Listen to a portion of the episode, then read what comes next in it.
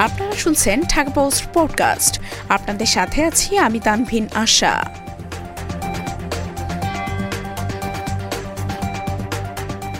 হাওড়ের তীরে সবজি চাষে আয়েশার সাফল্য।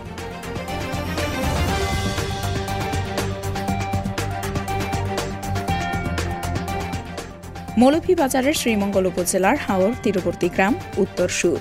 এই গ্রামেই কৃষি বিপ্লবের নতুন সম্ভাবনা দেখা দিয়েছে।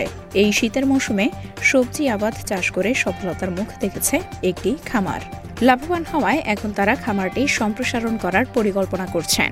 সরিজমিনে উত্তর সুর গ্রামে গিয়ে দেখা যায়, হাইল হাওরের তীরে গ্রাম উত্তর সুরে গড়ে উঠেছে Kazi and Azad agro farm.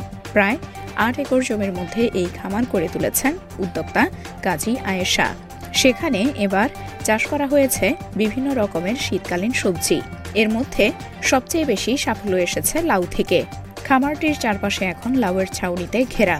পাশাপাশি চাষ করা হয়েছে লাল শাক, কলমি শাক বেগুন সহ বিভিন্ন শাকসবজি, যা বাণিজ্যিকভাবে যাচ্ছে পার্শ্ববর্তী বাজারগুলোতে।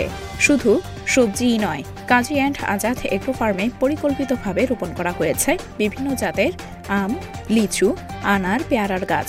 আধুনিক পদ্ধতিতে রোপণ করা হয়েছে বরুই গাছ ও মরিচের গাছ, যেগুলো থেকে ইতোমধ্যে ফসল তুলে বাজারে পাঠানো হয়েছে। খামারের মাঝখানে আছে একটি পুকুর, যেখানে চাষ করা হচ্ছে বিভিন্ন প্রজাতির মাছ। এছাড়া ডেইরি ও ক্যাটল ফার্ম তৈরির জন্য একটি শেড নির্মাণ করা হয়েছে। কয়েক মাসের মধ্যে এখানে তোলা হবে চল্লিশটি গরু। সব মিলিয়ে এই প্রত্যন্ত অঞ্চলে নতুন এই খামার আসার আলো দেখিয়েছে। শ্রীমঙ্গল উপজেলার কৃষি কর্মকর্তা নীলুফার ইয়াসমিন মোনালিসা সুইটি বলেন, আমরা নতুন নতুন এলাকায় সবজি চাষের জন্য উদ্যোগ নিয়েছি। নতুন নতুন জমিতে আবাদ হচ্ছে। বিভিন্ন ধরনের প্রদর্শনীর মাধ্যমে কৃষক ও উদ্যোক্তাদের উৎসাহিত করছি।